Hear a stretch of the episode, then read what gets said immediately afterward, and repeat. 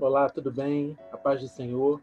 Hoje eu quero compartilhar com você uma palavra que está no Evangelho de Mateus, no capítulo 9, no versículo 17. A palavra diz assim: Nem se põe vinho novo em odres velhos.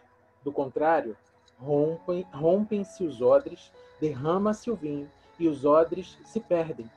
Mas põe-se vinho novo em odres novos e ambos se conservam.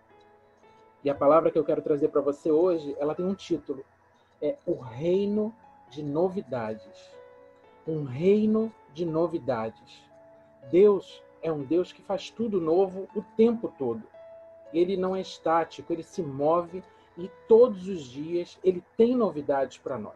Resta saber se o vinho novo que ele quer derramar em nós, é, se nós estamos preparados para receber esse vinho novo, se nós somos também os odres novos prontos para suportar o vinho novo. Porque a palavra diz, aqui nesse texto que nós lemos, que o odre velho, ele não suporta o vinho novo, ele se rompe, ele se quebra.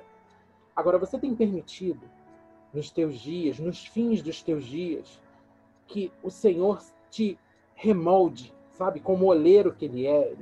Você tem dito para ele, Senhor, me amassa, me faz de novo, me quebra e me faz de novo, porque amanhã eu quero ser um odre novo para receber o teu vinho novo.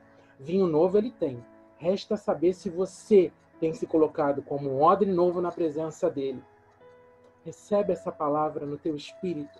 Reflete nessa palavra.